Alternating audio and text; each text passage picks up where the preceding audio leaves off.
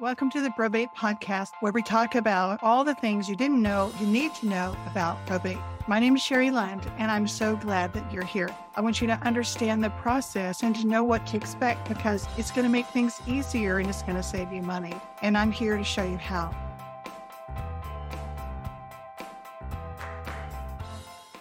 Hi there, my name is Sherry Lund, and this is the Probate Podcast. I'm so glad that you're here. Today, my guest is Matt Van Drimmelen and he's with Full Circle Aftercare. I can't wait for you to hear about what he does and how he can help people really across the nation. He's doing great work across the nation. Let me tell you a little bit about him. But before I do, I want to remind you to get your favorite drink and to get a pen and paper because we're going to be talking about some things that you're going to want to remember and we'll get started. Ben, thank you so much for joining me. Thank you. Happy to be here. Yeah. So Matt Van Drimmelen was born and raised in the foothills of the majestic mountains of northern Utah. Beautiful area. Been there several times. He married his high school sweetheart, Marquessa, and they have six children, ages four to 15. Matt and his family love the outdoors. They like to ski, camp, rock climb, and kayak. They're focused on teaching responsibility and hard work to their children, and they're in charge of tending the garden and helping raise the backyard bunnies and chickens. Matt served a two year mission trip with his church in Bolivia and he speaks fluent Spanish. He loves to build things and solve problems, so he studied civil engineering. After years of working on commuter rail projects and right of way, Matt's friend approached him about a problem in the funeral industry. Families were struggling with the logistics of closing estates after the loss of loved ones.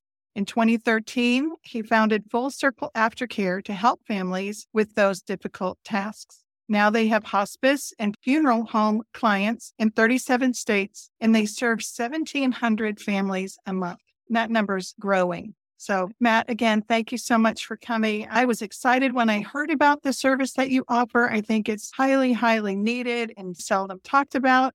And so you guys really step up and provide a great service in a niche that's necessary, I think.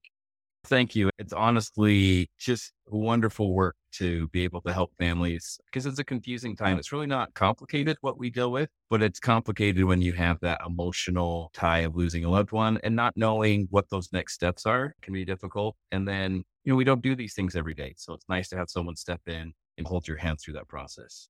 I was a naturopath, and part of my work was in the emotional health and how it translates to physical health. And grief has so many facets to it. And one of them is we just don't think, we cannot think well when we're overcome with grief. It's not predictable. It's not like we could say, okay, from four to six in the afternoon, I'm going to let myself grieve. It comes on us in the strangest of times. And then it's unpredictable, it's overwhelming, and it's exhausting. So, what we could have done before we lost our loved one, we could have knocked it out in an afternoon, maybe. Now it takes us weeks and months just to have a cohesive thought. It's hard to even put words together sometimes when we're in grief. And even mm. though what you do is not complicated, I don't want to diminish the importance of what you're doing because you're an objective person to the family. And I know that you don't physically do all of the work for all of your customers, but your team comes in and is able to take the reins for the family. So describe what Full Circle is and what you do. Absolutely. So when someone passes away, everything that person's life touched needs to be addressed by the family members. We think oftentimes of the funeral and we think of the personal items.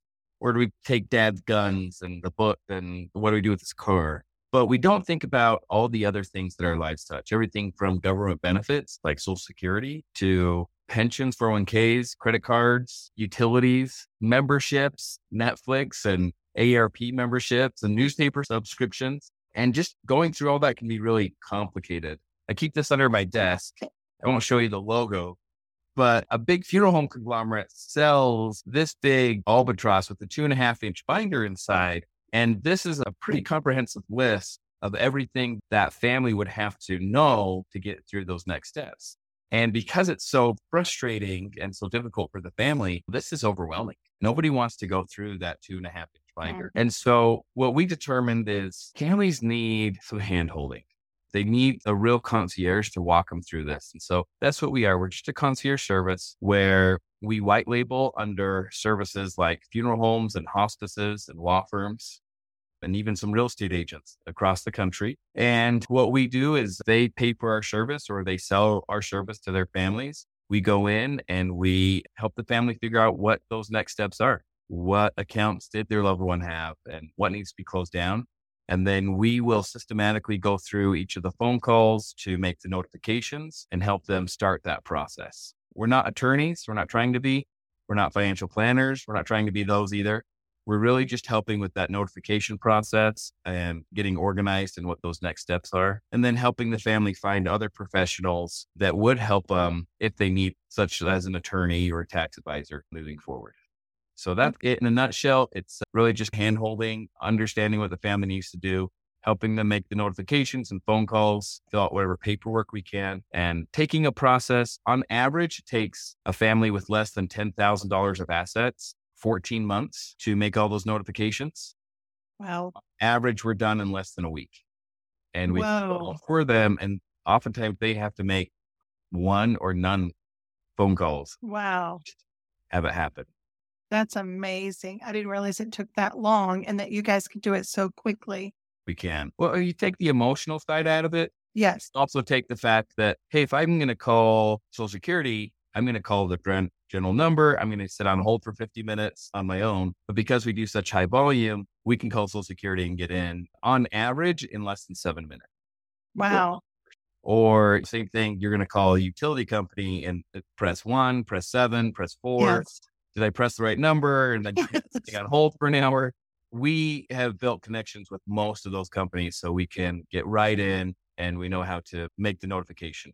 There's that little video. We can all relate to it, but when you're on hold and the computer is asking you, What do you want? And you start screaming at the phone because you've told it already. I want to speak to a representative, you know? Representative. Yeah. Yes. The person down the street can hear you talking to the phone screaming at the phone. Yes. So you don't have to do that because you guys skip ahead and you have all those numbers handy. And but has there been something for you that has touched, that has connected with you, like the sense of fulfillment of the logistical stuff that you're doing? Oh, absolutely. Yeah. As an engineering background, for me, it's all mathematics, it's lineal course, just what you said, right? And hey, how can I take a complicated process and make it simple, easy, and user friendly? What I didn't calculate was the emotional side of it. And I remember I was probably just a year into it. We were trying to struggle and figure out company, and I was really trying to get things more effective in our usage. And I was working with a hospice out of Wyoming. And this gentleman I helped, his name was Earl. He had lost a son who's 22 years old, and his son had been disabled his whole life. So it wasn't completely unexpected. He was on hospice. They knew he would die young. And Earl, I grew up watching like John Wayne and the spaghetti westerns, and Earl sounded just like John Wayne. Kind of had that raw, sound like he could chew up nails and spit them out. And I remember going through the checklist, and of all the things we can normally help with, there were just one or two items we needed to do for his son. You know, I dealt with some social security benefits, I dealt with canceling a credit card, setting up some fraud protection, and that was about it.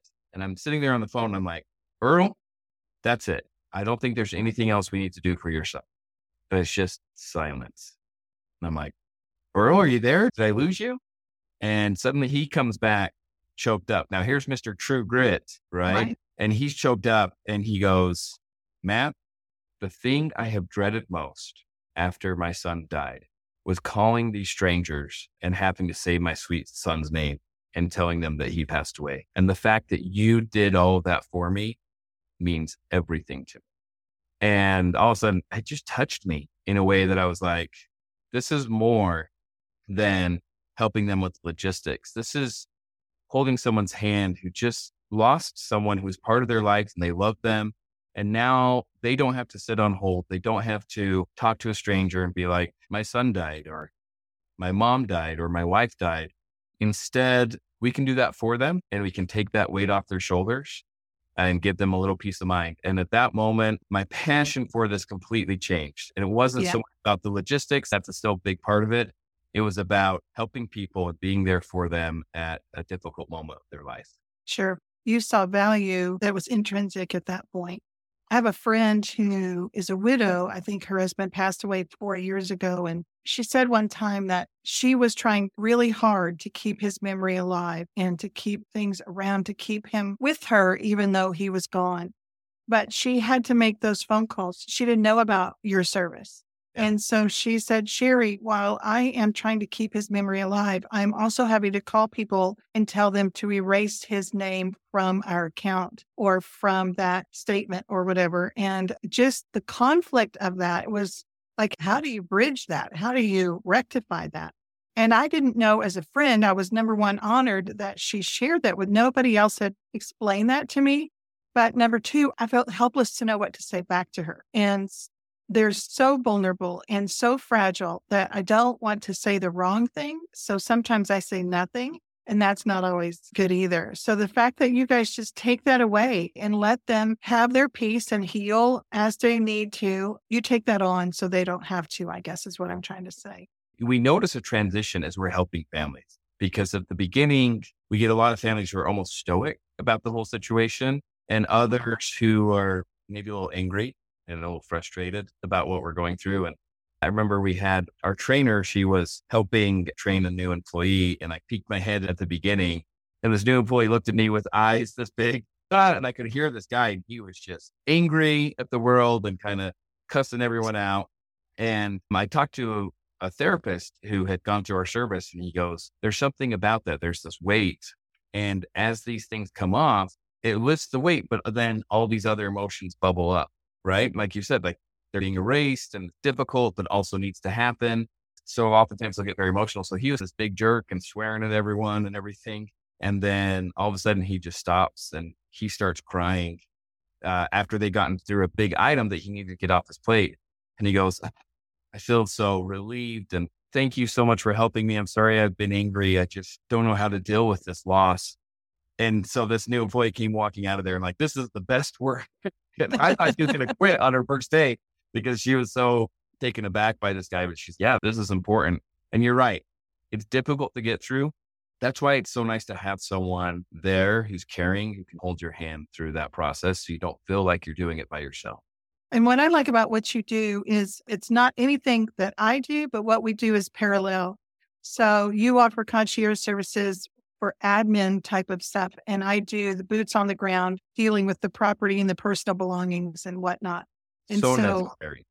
Yes, but also compatible and very necessary. Getting information from people, that's the hardest part because once we can get the information, it's the decisions that they have to make. I can run with that for a little bit. And then if we need to make adjustments, I can come back and make adjustments. But that first initial piece is the hardest. What is your process and when should somebody call you? How soon? This has been something that's been actually a big learning curve for us. We thought that the ideal time to call us was about the six week to two month mark. And so we would have our funeral homes that were referring families over to us, wait a couple months and then send them to us. And we started getting a lot of complaints from families. And the biggest complaint was that we'd taken so long to reach out to them because there are those who feel like they need to do something.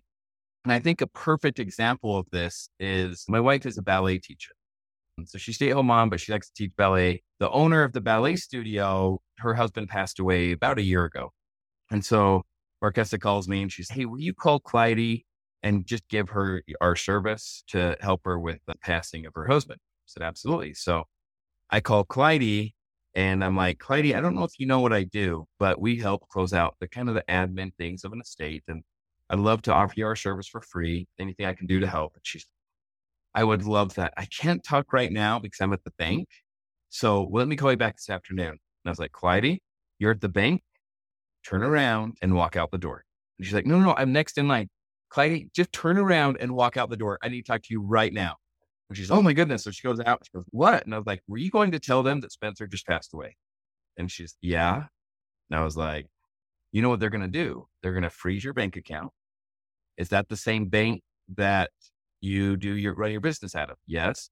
Then your business banking will also be frozen and you won't be able to pay your rent for the studio. You won't be able to collect checks. You won't be able to do anything until you get through that next process. And she was taken aback. Oh, I had no idea. And so what we find is the funeral homes have now completely reversed course and they ask us to reach out to the family within 72 hours after death. Wow. Not because we typically start the process that soon, but just right. so we can be there as a resource saying, Hey, we're here. If you have any questions before you do anything, talk to us because there's an order. We have to do certain things in an order or it's just going to create a little bit of a mess. And so, yeah, the sooner the better after someone has passed away we can help them. And then oftentimes we'll talk through a few of their initial questions and we'll actually do our service. We usually start at about two to three weeks after death, depending on what the family situation is.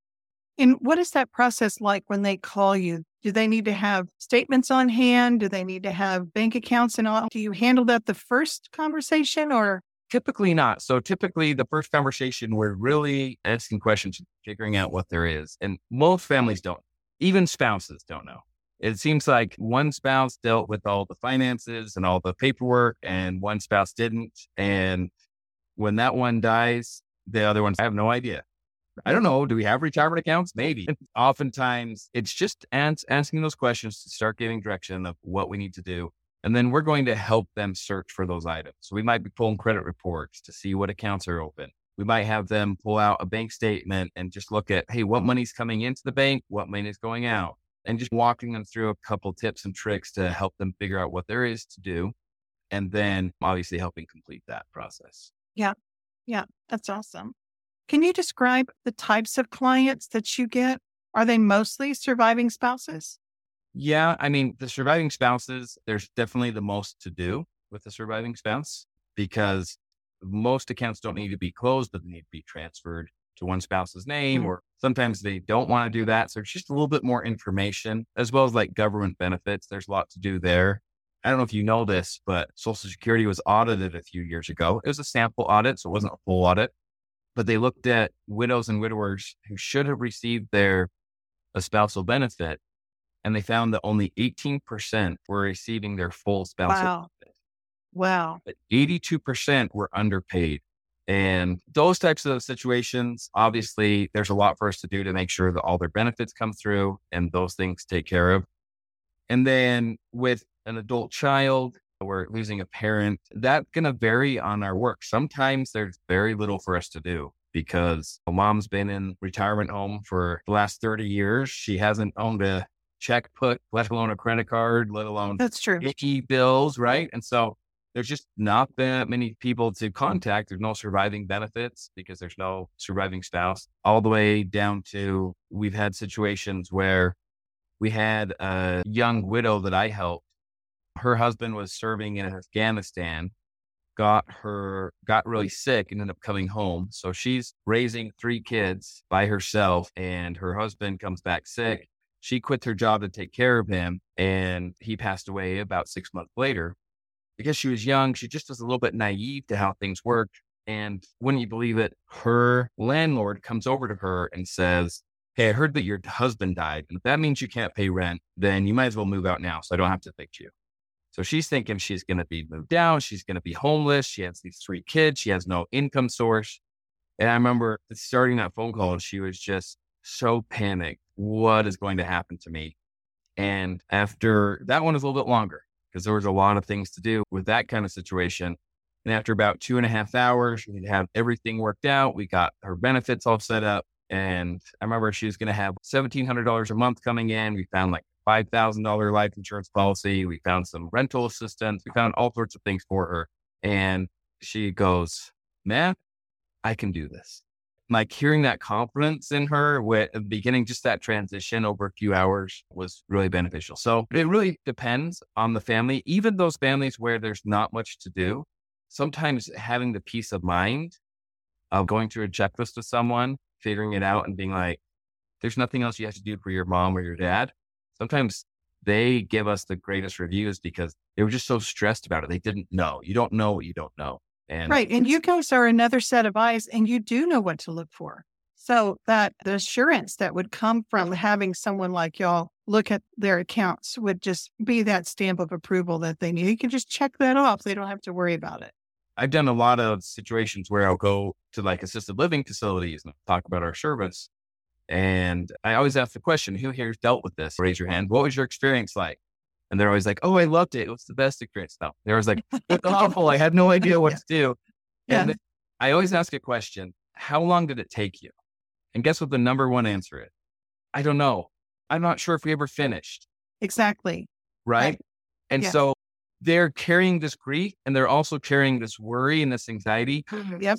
Something I missed? Did I do something wrong? Did I Yep. miss out on something for Yep. the rest of their lives? And just having someone go through like, that's it. You don't even Yep. worry about it. That is really helpful. I would have to say the same thing with settling the estate Yeah. from the property level. There's one family that I know of. It's the most extreme that I've heard of, but they've kept the house uh, vacant, but they keep maintaining the lawn for 10 years. They keep the utilities on because they can't stand the thought of selling the property. So they're still liable for it. They're still maintaining the taxes, but no one is living there because they've made it into a monument. But even when people have moved on, say the surviving spouse, they don't always transfer the title. So when the second person passes away, then the adult child finds that probate was never really tidied up and finished. And yeah, it can just go on indefinitely. And then it becomes a bigger problem down the road. It does. It makes it's such a gift to your children.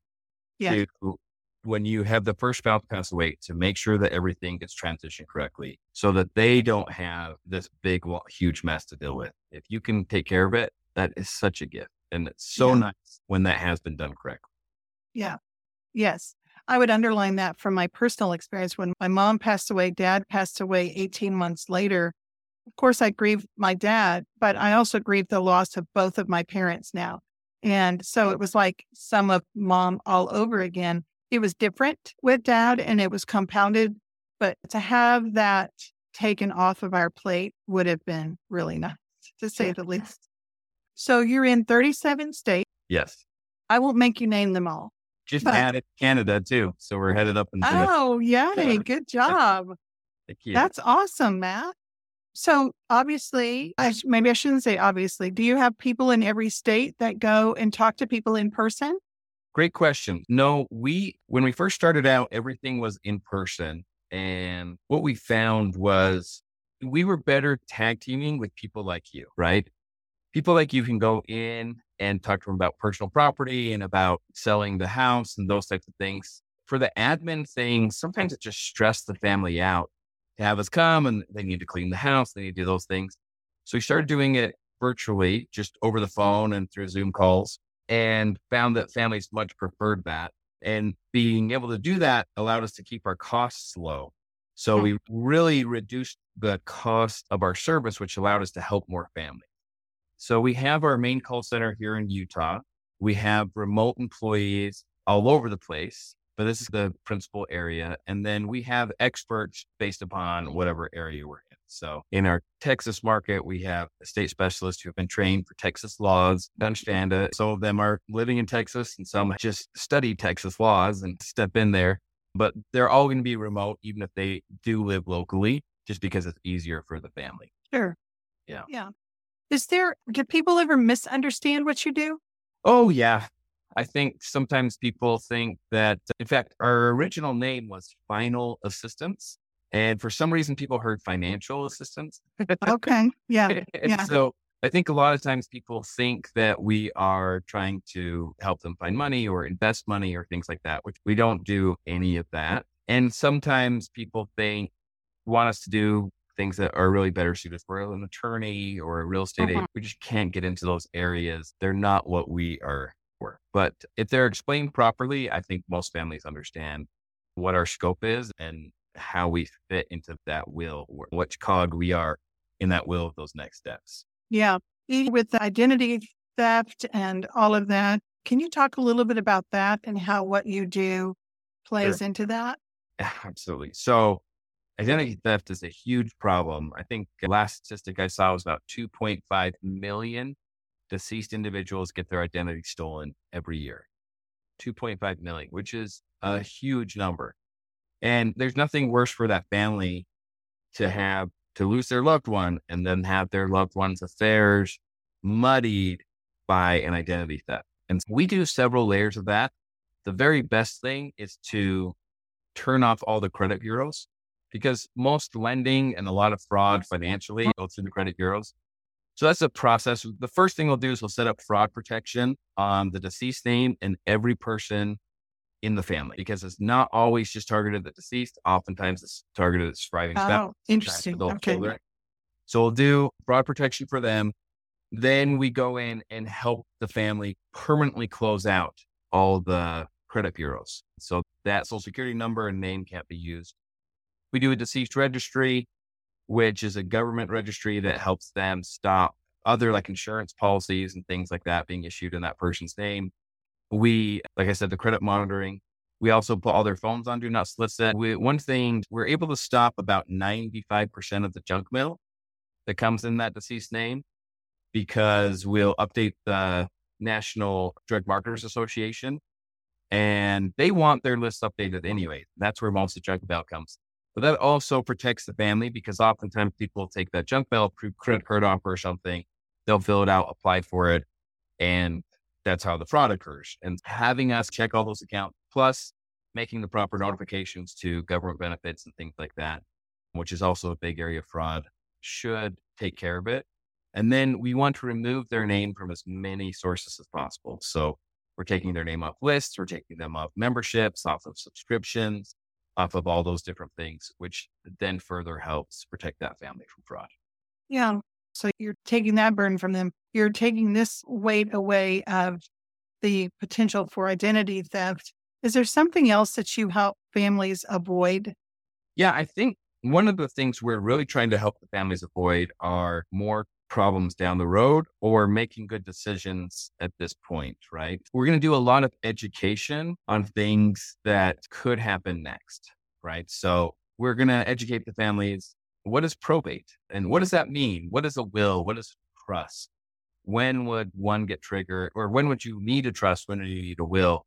What's the legal side of it? The financial side, payable upon death. There's a lot of education saying this is what it was now that it's just one. So, for example, two spouses marry, they own a home together.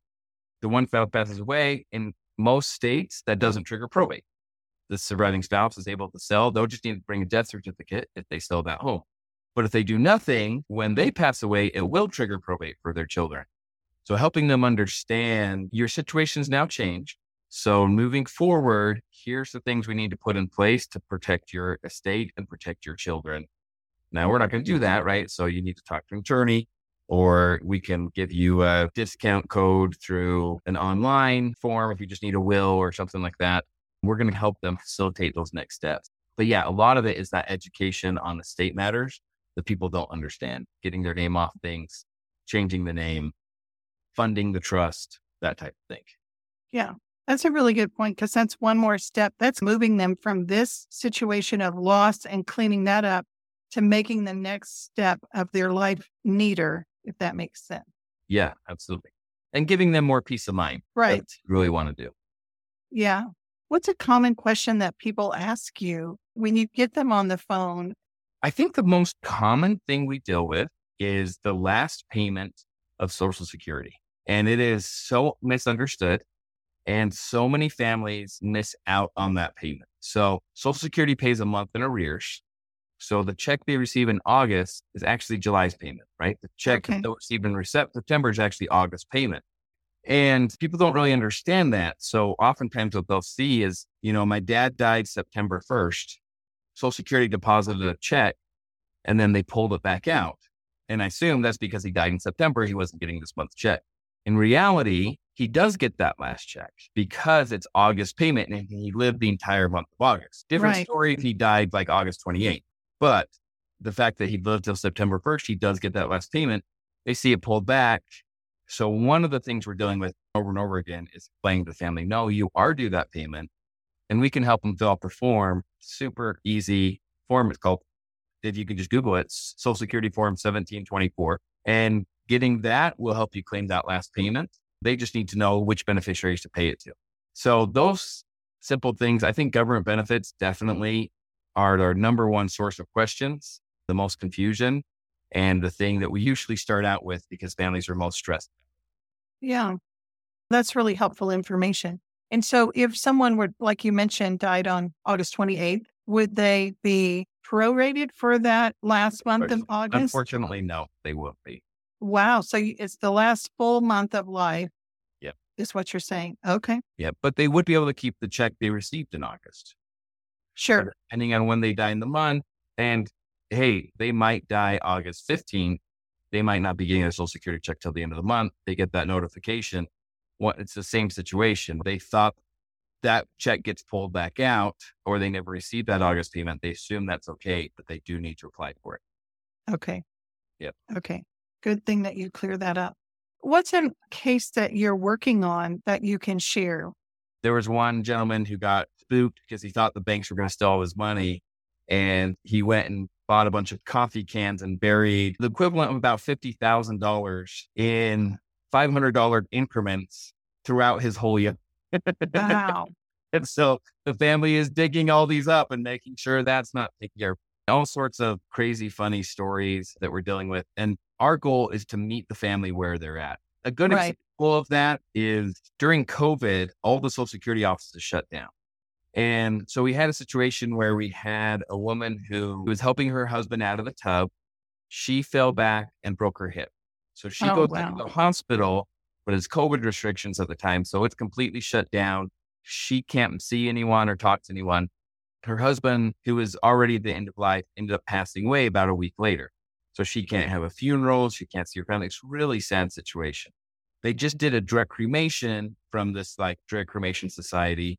And the people who took down the information took it down wrong. And so when they reported to Social Security, they reported that she had passed away, not him. Oh, no. It makes the two Social Security numbers. So when we call Social Security to figure out her payments and benefits, they're like, we have hers reported dead, but then we have this other death certificate coming from him. So we're just going to freeze all the accounts right now, oh, which oh, no. was her only source of payment.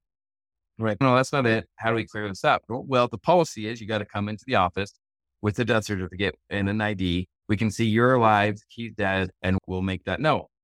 But all social security offices were closed. And so she has just been through the wringer. She had just lost her husband. She couldn't see her family. She's been in the hospital. And now she lost her only source of income for who knows how long you would think that Kathy, who was helping her at the time, would be like, I'm so sorry. Let me know if there's anything I can do.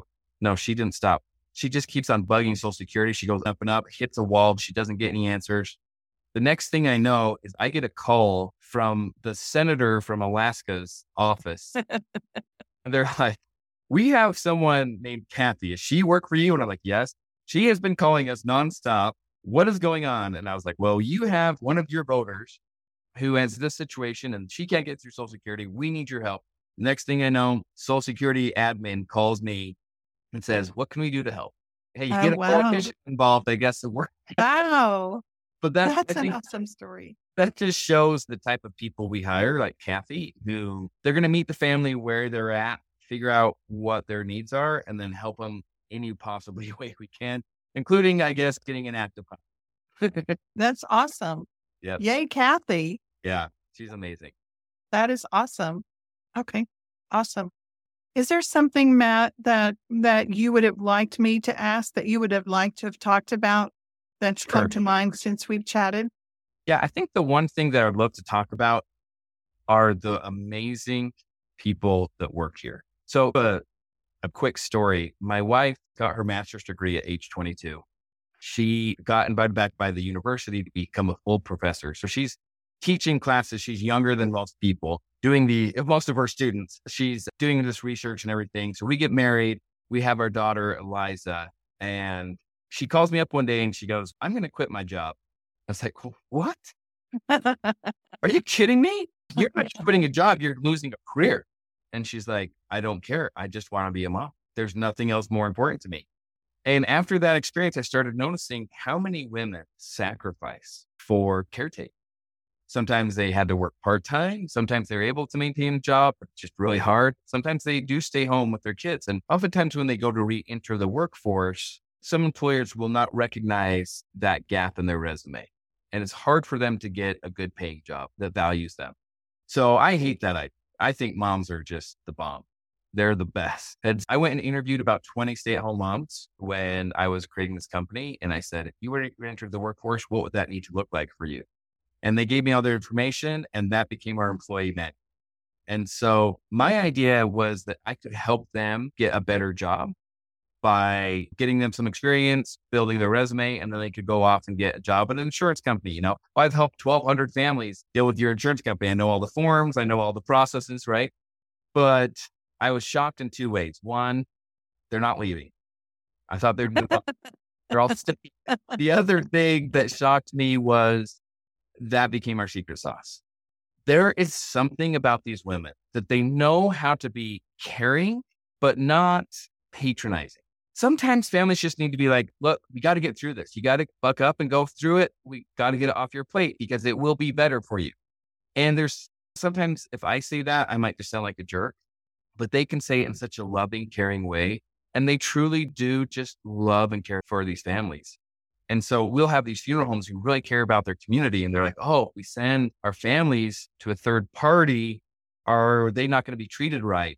And they get these women on the phone. They are so amazing with the families that they'll often go back and be like, the best part of our service was that aftercare service.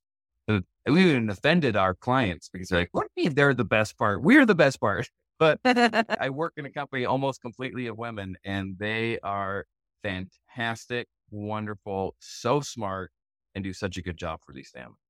Oh, what do you call that person that's working for you? Are they a customer representative or are they an agent? What do you call them? Estate specialist. Okay, estate specialist. Yeah, they and, have to be really trained because we don't read off a script. We have to know all those things. We have a checklist that has to be covered, but the family's going to be jumping all over the place, and they have to be able to yes. jump with them and not read a script or not need like I.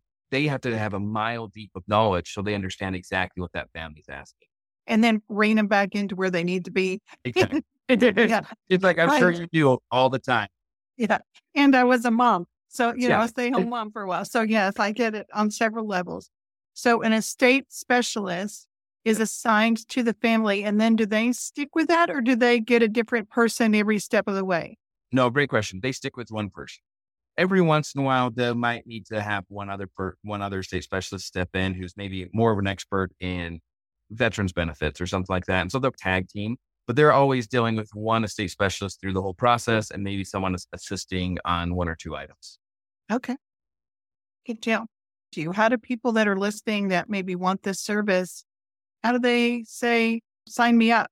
Sure. So they can come to our website, full circlecare.com.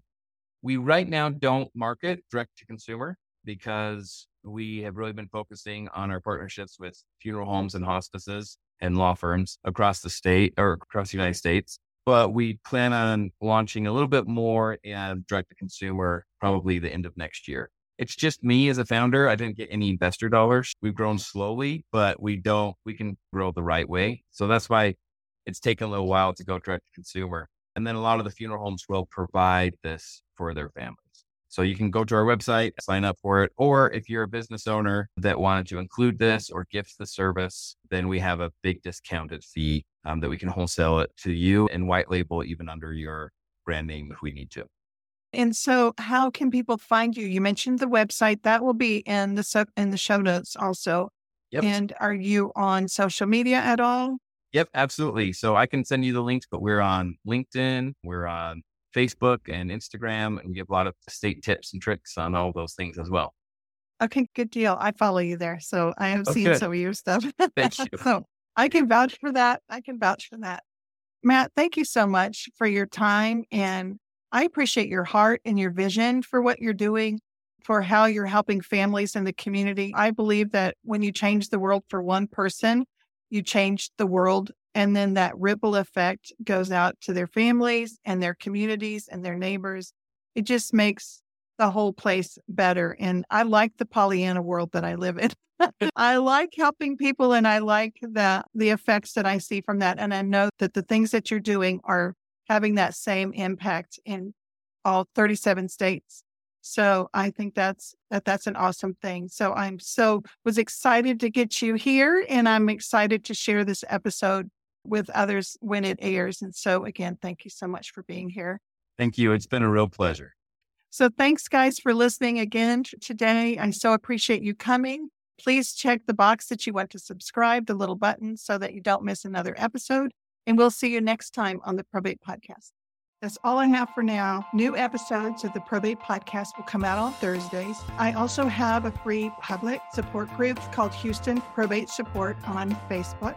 You don't have to live in the greater Houston area to be a member, but I'd love to have you join me there. I'd love to have you join me on any of these platforms, including this podcast. And I'll share the links of where you can find me in the show notes below. I'm looking forward to us connecting. See you next time. And remember, you matter.